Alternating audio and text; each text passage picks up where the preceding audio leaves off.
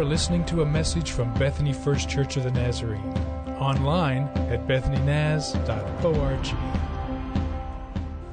Man, I am really excited about sharing God's Word with you this morning. But before I do, let me just remind you of one thing. Do you remember last year on September the 11th, we had this day where we started a 40 day journey together. We called it the Fall Campaign. We had lots of people on that day, but many of those people were people that you invited. So here's what's going to happen when we get to September the 10th this year. It's going to be one of the greatest days we have ever experienced as a church. And here's what makes it incredible is that we come together saying, God, I want to grow in my faith. I want to become more like Jesus. I want to learn to love the things that I should love. I want to be the kind of person that you'd have me to be. And so we will begin a journey together as a church to do that. The other thing that makes it great is that you bring people with you.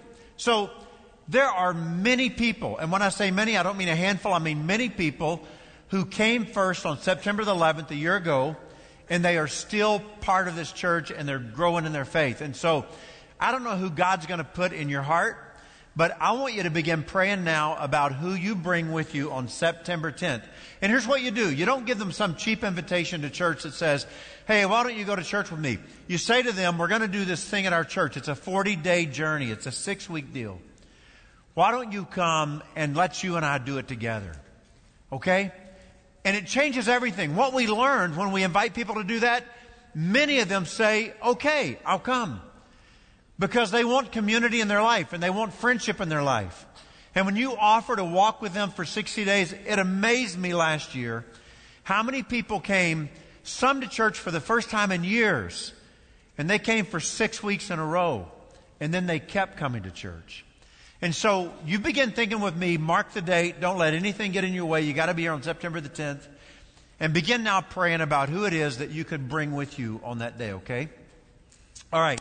So, this morning we're going to talk, as we continue this series, What Do I Believe? We're going to go to this idea of prevenient grace. Did I just lose anybody? Prevenient grace. How many of you would say, I think I have a really good understanding of prevenient grace? Raise your hand just really high where everybody in the room can see, okay? Have a really good understanding of prevenient grace. Okay, you can put it down. How many of you would say, I think I have a good enough understanding that I could explain it to somebody? Hands really high in the air. It's a little less. Let me put your hands down. Let me ask this. How many of you would say, I have a good enough understanding that I could come up where you are, take a microphone, and I think I could explain to everybody here pretty well. Hands really high this time. I got one back there. Not too many of you willing to do that. Okay. So I guess I'm going to ask the same question I ask every week. I wonder if there's somebody sitting in front of me saying, Hey, Rick, what if I don't know what it is that I believe about prevenient grace? So I want to talk about it with you. Are you ready? In December last year, Dr. David Busic, your former pastor, was here on a Sunday morning and he tells a story about being in a country that was predominantly Muslim. But the Church of the Nazarene is also in that country, and the Church of the Nazarene is growing like crazy. Lots of people are coming to Jesus. And so he met with this group of pastors, and he said, I'm so curious to know what is your evangelism plan? How are you sharing Jesus with so many people? And the pastors were kind of reserved and quiet, and finally one spoke up and said, well, actually, Dr. Busic, they are finding us. They're coming to us. Here's what they say to us. At night, while we're sleeping, we have dreams. And Jesus comes to us in our dreams.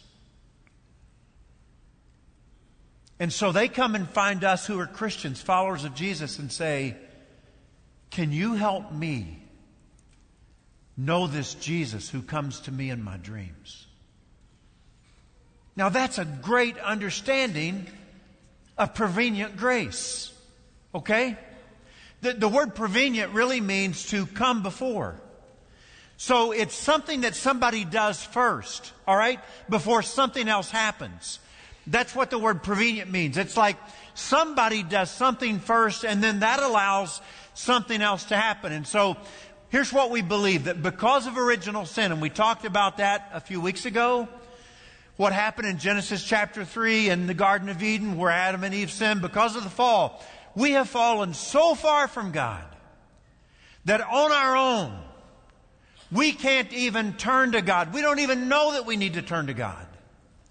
But God gives us grace, what we call prevenient grace, which enables us to turn to Him and believe in Jesus. Now, if that was hard to understand, I'm going to give you much more simple language. And this is the language of Jesus himself. Here's what Jesus says. Jesus says, nobody, nobody, nobody, nobody, nobody, nobody can come to me unless the Father draws them. Now that's a great way to understand prevenient grace. Jesus says, nobody, nobody, nobody comes to me unless the Father draws them. So that's what prevenient grace looks like. So let me give you one more illustration. Travis Rhodes, hop up real quick and come running up here. And uh, I'll probably regret that I called on you, but we'll give it a shot. Uh, that is not a run, uh, but you're, you know, come on, we're trying to get. So stand here, if you will. Um, X marks the spot, and I'll stand over here. And so let's say that Travis and I, we have had something become between us in our friendship, okay? So we're not Travis and I are not doing okay. We've had, we've had, you know, a hiccup in our friendship. And so, so here, here's the way that I think about restoring that friendship. I would say, Travis, would you meet me halfway? and you don't know. So, so that makes sense to me. Does it make sense to you? Is that fair? Like, meet me halfway. So, Travis, would you meet me halfway? So here he comes. All right? And so here we are. And, and so if that is your picture of what it looks like when somebody in their relationship with God is made right, that is the wrong picture. All right? Can you go back? Here's what it looks more like.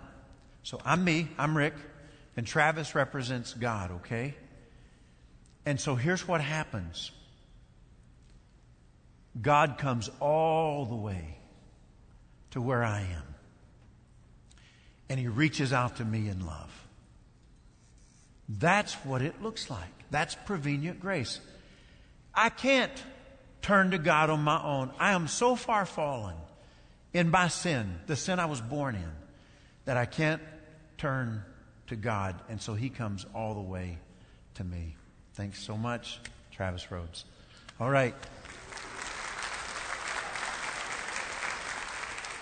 So, how many of you would say, already in a few minutes, I think I have a little better understanding, hands really high, of prevenient grace. How many of you would say it's getting a little more clear? Okay. Let's go to Romans and we're going to talk about why we believe what we believe about prevenient grace. Okay, Romans chapter 1. And I'm going to start reading in verse 18. Romans chapter 1, start reading in verse 18. All right? So, Paul writes to these people and he says, Although you're not Jews, you belong to Jesus. Gentile people, you belong to Jesus. And he talks about the great power of the gospel. Now, the reason he talks about the power of the gospel is because there is a dilemma with the human race. And here's what the dilemma looks like. You ready? Chapter 1, verse 18. The wrath of God is being revealed from heaven against all the godlessness and wickedness of people. Not really a verse you want to memorize for a rainy day, is it? I mean, if you're going to memorize a verse, probably not going to pick that one, right? The wrath of God is being revealed against mankind because of all the godliness and wickedness of people who suppress the truth by their wickedness.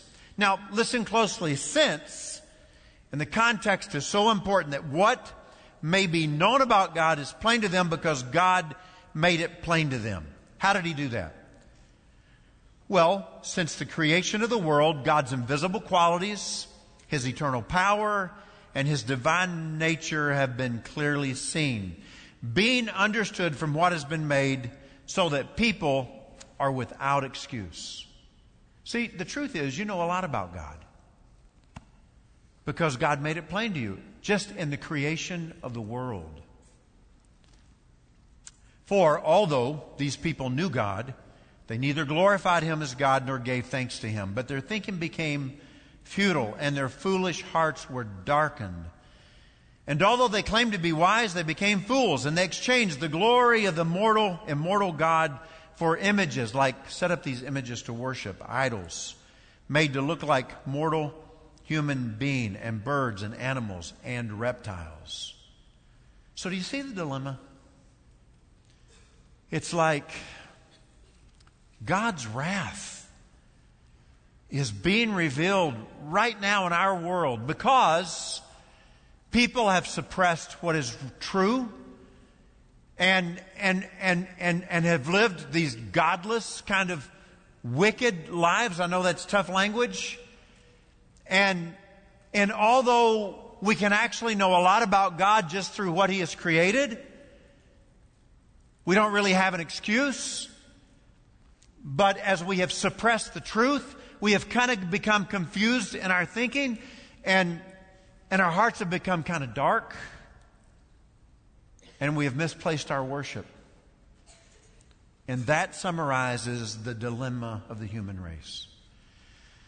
I'm really excited to talk to you this morning, okay? So here we go. Suppose my wife Annette and I are over at Penn Square Mall and we're doing some shopping and we get hungry and we go to the food court and we get something to eat. And while we're in the food court, kind of a crowded day, and so there's tables. You know how they just are next to each other. You sit really close to people you don't know. And there is a lady sitting beside us, and she reaches over while she's all up in this sandwich, and she thinks she's putting her wallet back in her purse, but she actually puts it beside her purse. It doesn't go in the pocket. And finally, she finishes, and I notice what's going on, and she gets her stuff together, and she gets up to leave. And I say to Annette, Don't say anything, but she is about to leave her wallet. And sure enough, she stands up without it, puts her purse on her shoulder. We watch her weave through the maze of the food court and out, and she disappears into the mall.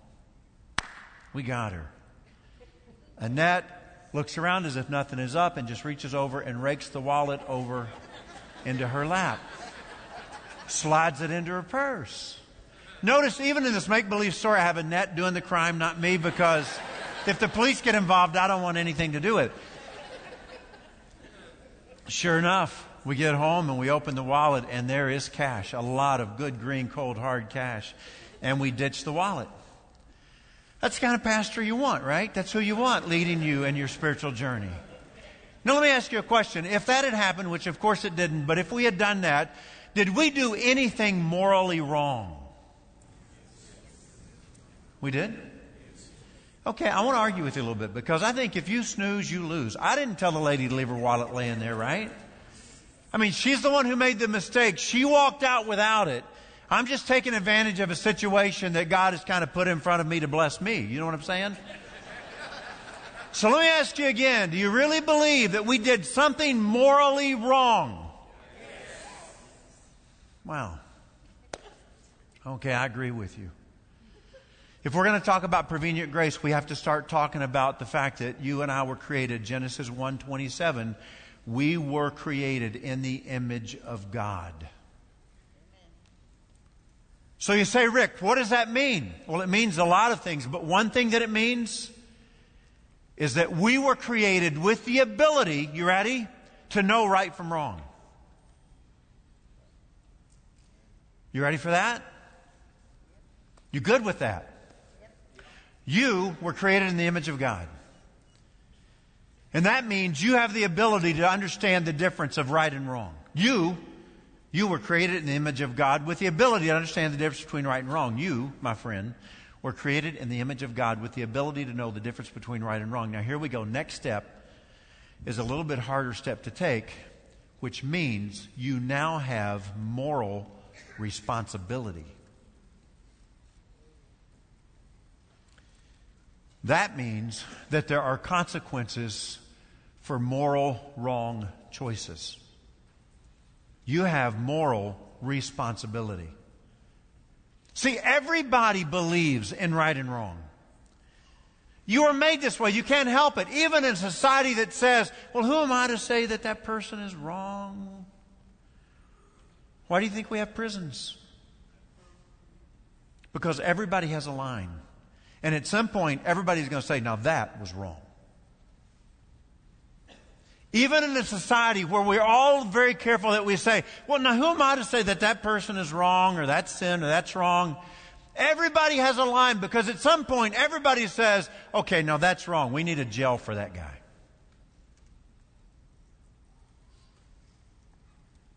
Now here's the problem. Although we were created in the image of God to worship, honor, serve, thank, glorify, live for Him, the human race has lived in rebellion against God. Okay? Original sin. Paul uses words like this to describe that rebellion godlessness. I don't care what God thinks. I don't care what God says. I don't care what God wills. I don't care what the Bible says. I don't care. I'm not into God. And he says what happens as you translate that into life, it affects how we live with each other. Wickedness. Okay? So that's where we are. That's the state. Now the problem grows according to what Paul is saying. And the way the problem grows is that now we have to deal with the wrath of God. The wrath of God is being revealed. So when you hear the word wrath, do you have an image that you get in your head? Is it like um, smoke and fire coming out of the nostrils and the ears of God? Temper is getting ready to blow. Ego has been bruised. He's going to get a pound of flesh from somebody getting ready for some kind of a emotional reaction from the God who created everything. Because what's interesting is that Paul never uses words like anger. He never thinks in terms of God being emotional in that way, reacting. In fact, in the next chapter, he talks a lot about God. And you know what he says about God? You know how he describes him? He says that God is patient and God is kind. So I think what Paul does is gives this brilliant illustration, brilliant, about the wrath of God. So he says, if you just look at the world God made, you learn a lot about God. Okay? So let's think about creation and the world God made. There are certain laws. One law would be gravity, right? So I'm holding in my hand a legal pad with a cover on it, okay? And you and I know that if I drop this legal pad, if I let go, the earth is going to suck it right down to itself at a very rapid speed, right? Here's the way it works. See that happening? Really can't deny the law of gravity, can you? So that's what happens. When you, when you drop something, now imagine with me that I'm standing on a tile floor and this is a glass plate. And if I let it go, what's gravity going to do? It's going to suck it down so fast that it's going to break, right? Natural law. I mean, I mean, who's, who's going to argue with this, right? This is gravity. So, think about agriculture. What if a farmer says, I'm going to ignore the laws of agriculture? We're not watering anything this year. Turn the irrigation completely off. We're not using any fertilizer, and we're not going to worry about the insects. What's going to happen? The crops are going to fail. I mean, think about this body of mine. What if I said, I will no longer care for this body? I'm going to break the laws of physical health. I'm going to eat whatever I want, whenever I want. I'm not going to exercise. I'm going to lay around on the couch. What's going to happen? My body is going to suffer. Paul says, think about this for a minute, okay? You don't understand the wrath of God being revealed? I mean, just look at creation. And, and there's one scholar who says it this way. His name was Barclay. He died years ago, but he says, it's apparent as we look at the world that God created that sin is followed by suffering. And what we're seeing right now in our world is that the wrath of God is being revealed against godlessness and wickedness. So when you break the law,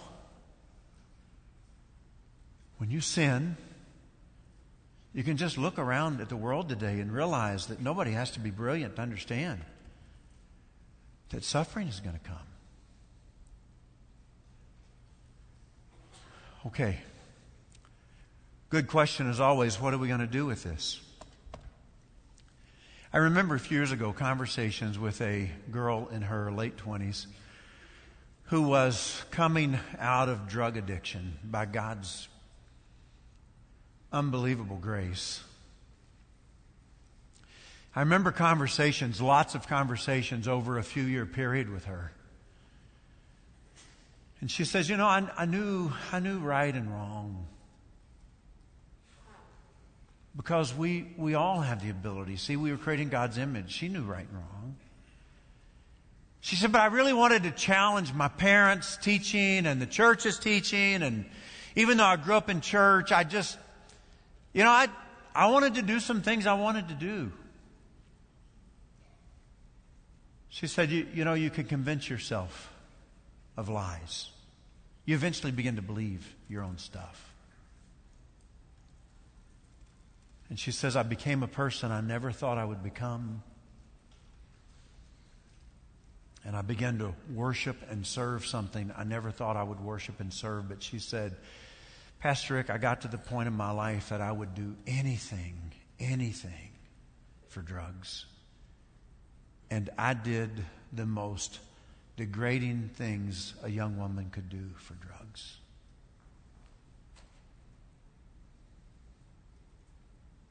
Now hold on to that story, okay? Because what we see in this understanding of prevenient grace is that we have fallen far from God. David in the Old Testament, Psalm 51, says it like this Surely I was sinful at birth, sinful from the time my mother conceived me. I was born in sin, fallen so far from God. Okay? The problem is we have the inability to fix ourselves. I can't fix my situation. Unable. No ability to do this on my own. I can't even turn to God on my own. That's the dilemma. That's the problem that I'm in. I can't fix my situation. I can't fix myself. So what do people do? And, and this is what Paul deals with in this second paragraph. He says, well, you know, and you'll get, you'll, you'll laugh when I tell you because you're going to see yourself in this story. But Paul says what you people do is they say, you know what? Uh, I got this. really, seriously. I can, I can, I, I, I'll deal with it, okay? I got, I got it. I, I'll figure it out. And he says they become prideful in their wisdom. And he says they suppress the truth. Like that girl I just told you about a moment ago. I knew right and wrong, but I said, I, I don't want to hear that. I'm just going to kind of push that down. You know, I know what's right, but I'm going to push it down. I'm not going to pay attention to that. And before long, Pastor Rick, I think you can convince yourself of your own lies. You don't know what you believe anymore. And my heart became very dark. And I worshiped something I never thought I would worship. And maybe you see yourself in this story. You remember a time in your own life when you say, Pastor Rick, I knew what was right and I knew what was wrong, and I just pushed the truth down. I just kept pushing it down. Because there was something I really wanted to do, and I told myself something else, and pretty soon I became a little distorted even in my own thinking. Wrong became right. And over time, my heart became darker and darker. And pretty soon, I found myself worshiping money or sex or power or a boy or a girl or something that I should have never worshiped. I'm just giving you language right out of that passage of Scripture. That's the progression that he identifies. Now, what if instead you would have responded to God's grace. When He came from there all the way over to where you were, okay? When He showed, what if you would have responded to His grace? And what if, I'm giving you language out of the passage again, you would have accepted the truth, His truth, and what if you had worshiped Him only? See? Because I think there's probably a lot of people in the room in front of me right now who are saying, hey, I'll just admit it right here, okay? Because I'm just going to tell you, he came to me. I know what prevenient grace is because I, I was over there and He came all the way to where I was, talked to me, spoke to me, drew me, wooed me, loved me. Rick, I can remember going to church at times and just almost shaking during an invitation at the end of the service because God was talking to me, loving me, drawing me, wooing me, saying, Come on. I mean, I think there's a lot of people who would say, I get prevenient grace. I mean, would it be too much to ask you? You been there? You know what that feels like? And here's what happens people respond you know, and I'll watch people's lives changed in front of my very eyes. I said to Annette not long ago, I said, Annette, just look at that guy right there. We are watching God change a man's life in front of our very eyes.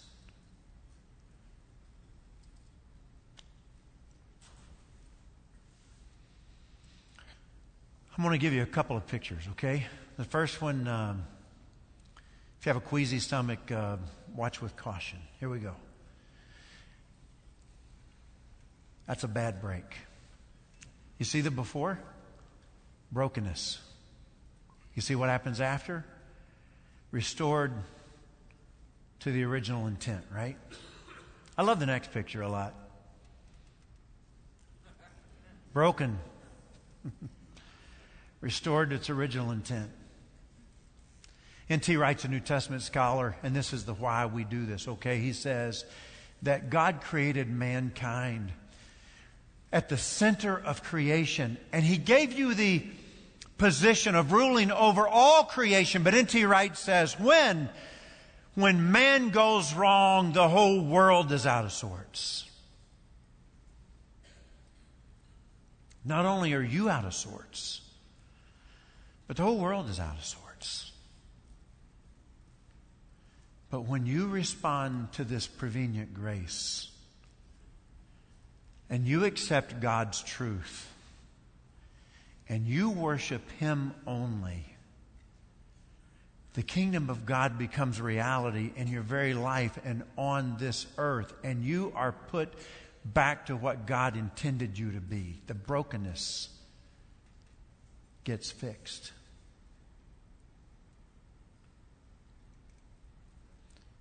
And then you live life.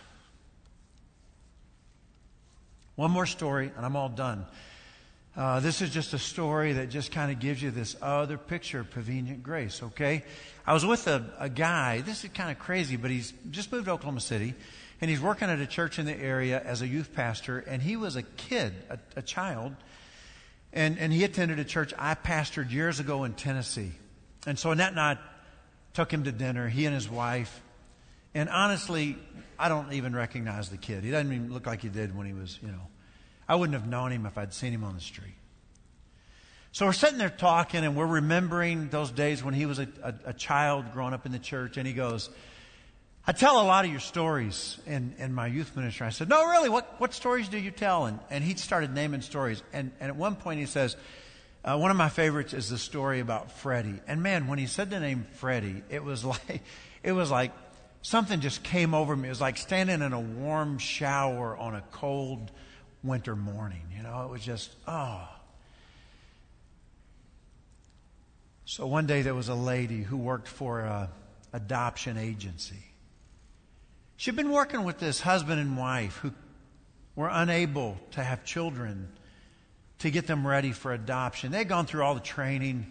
The last deal was just, I'm going to come by your house we call it a home inspection. But um, I'm sure everything will be fine, and we'll talk about potential children to, to adopt. So she says, I pull up into the drive and I get out of the car and I go into this humble home, but everything was clean and nice and it was beautiful. Very humble, very small. But everything was in place. Smell of cookies baking in the oven, and you could tell they were nervous and excited about the visit. The wife did most of the talking. We don't have a lot of money, but we have a lot of love to give. My husband, he drives a truck, and I don't work outside the home, but uh, but we have a lot of love. What we don't have in resources, and our house is kind of small, kind of humble, but what we don't have in that, we have a lot of love. My husband was a great basketball player in high school, and he would love to have a boy. He would love to have a boy because he would love to teach the boy how to play basketball. That's what we really want as a son because he's always wanted a son to teach to play basketball. He was a star basketball player in high school.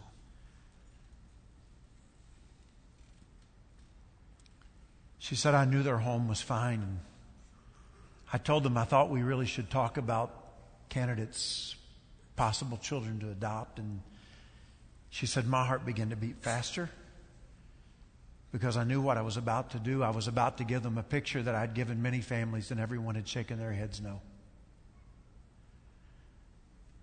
But anyway, the first picture I was committed to pass across the table was a picture of Freddie, four years old, big smile, full of life no arms. And as I pushed the, cro- the picture across the coffee table that sat between me and them, I just stated the obvious a beautiful little boy full of life. Birth defect, he was born with no arms. Seconds passed, but they felt more like minutes. I could feel my own heart beating, she said expecting the same answer I'd gotten over and over. And finally, it was the husband who broke the silence, who had said almost nothing to this point, but he only responded with one word.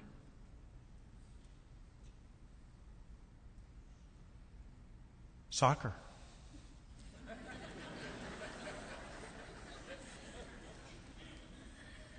And his wife says, What?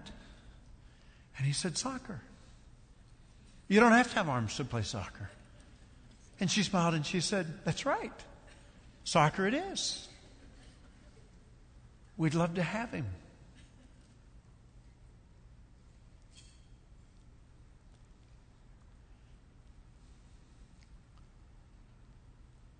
A little boy who could do nothing about his situation, completely helpless.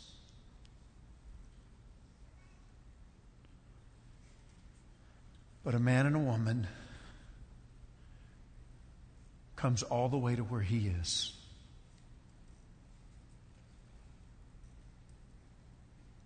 That's prevenient grace. What happens before something else can take place. And, and here's, here's really good news. Now we get to celebrate it. I love this. We get to come together and we get to say, I know what prevenient grace is because God came to me and He loved me and He drew me and He created this desire in me to be forgiven of sin and He put a desire in me to know Him and He put a desire in me to serve Him. I know what it is and now we get to celebrate together as a family. And so I don't do this very often, but today I'm going to do this and just say, if you want to receive the elements down at the altar today, you can. You can just come in a moment when everybody stands or whenever you want to come and you can come and kneel here. And it may be that there would be somebody who would say, God's been coming to me. Rick, He's been talking to me. He's been wooing me. He's been loving me. He's been calling me to live for Him. He's been calling me to get out of my sin.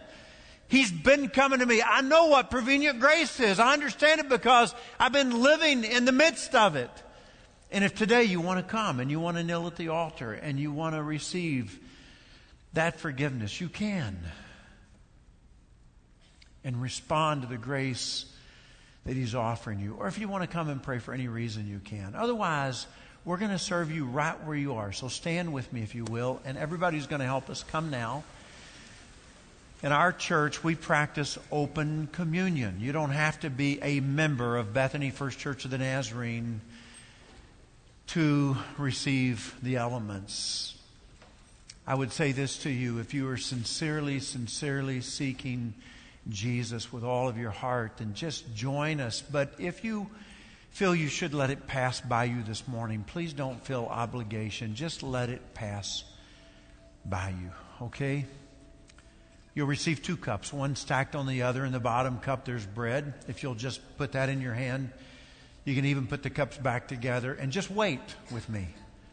And after everybody is served, we will celebrate together, okay?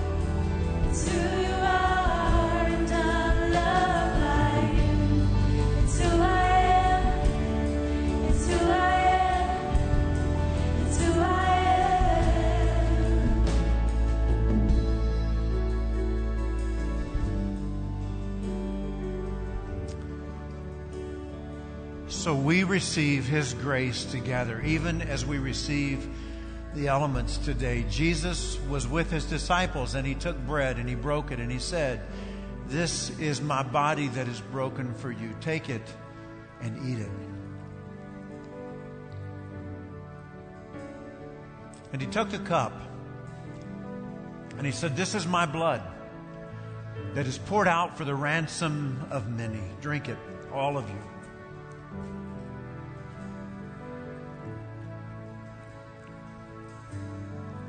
And so today I'd like to offer a closing prayer, okay? That's how we'll end our time together. So, Father, we want to say thank you. We want you to know the gratitude that we feel in our hearts.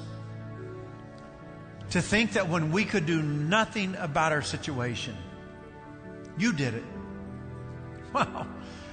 You came to us. You came to where we were. You came all the way to where we were. And you created us in us this desire and you made us aware of our need. And you drew us and you loved us to yourself. Wow. We are so thankful. We are so humbled. Who are we, God, that you would come to us? Thank you.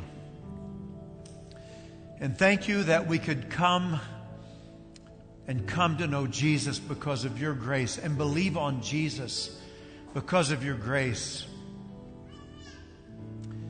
And that our lives could no longer be out of sorts, but be right. And that we could be who we were intended to be. And the brokenness could be fixed. We're so grateful. And so, hear our hearts, Lord. We're saying thank you.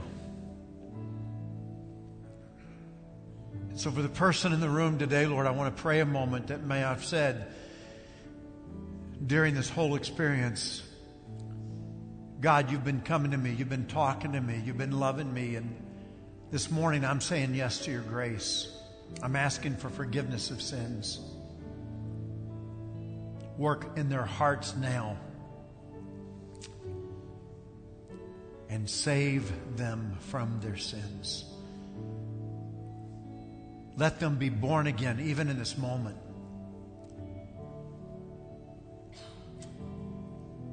And restore them to the person you created them to be. And I pray this in Jesus' name. And everybody together said, Amen. God bless you. You have been listening to a message from Bethany First Church of the Nazarene. Visit us online at bethanynaz.org.